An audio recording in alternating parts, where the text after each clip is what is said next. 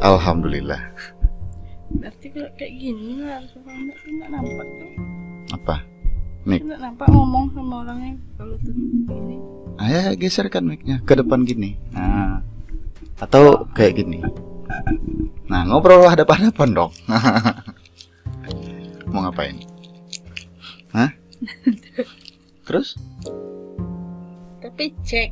cek. Cek. Jadi bisa jadi ini podcast pertama.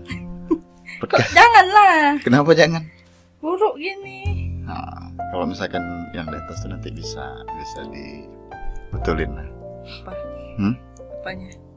Yang salah-salah tuh. Jadi kegiatannya apa? Nggak ada. Itu ngurus anak, bersihkan rumah, apa segala macam tuh bukan urusan itu.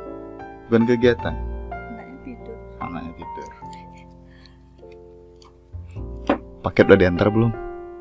Alamatnya mana? Alamatnya ada nanti dikirimkan. Jadi alhamdulillah hari ini udah udah jadilah ya, udah bisa ngundang orang nih.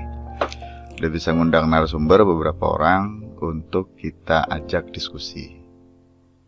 Kira-kira ada rekomendasi nggak di Pekanbaru nih siapa yang mau kita undang? Nggak ada. Nggak tahu. Siapa kayak gitu? Kawan-kawan pebisnis kuliner gitu, kenal sama owner produk apa misalkan? Owner eh, yang ngantar cateringan tuh aja.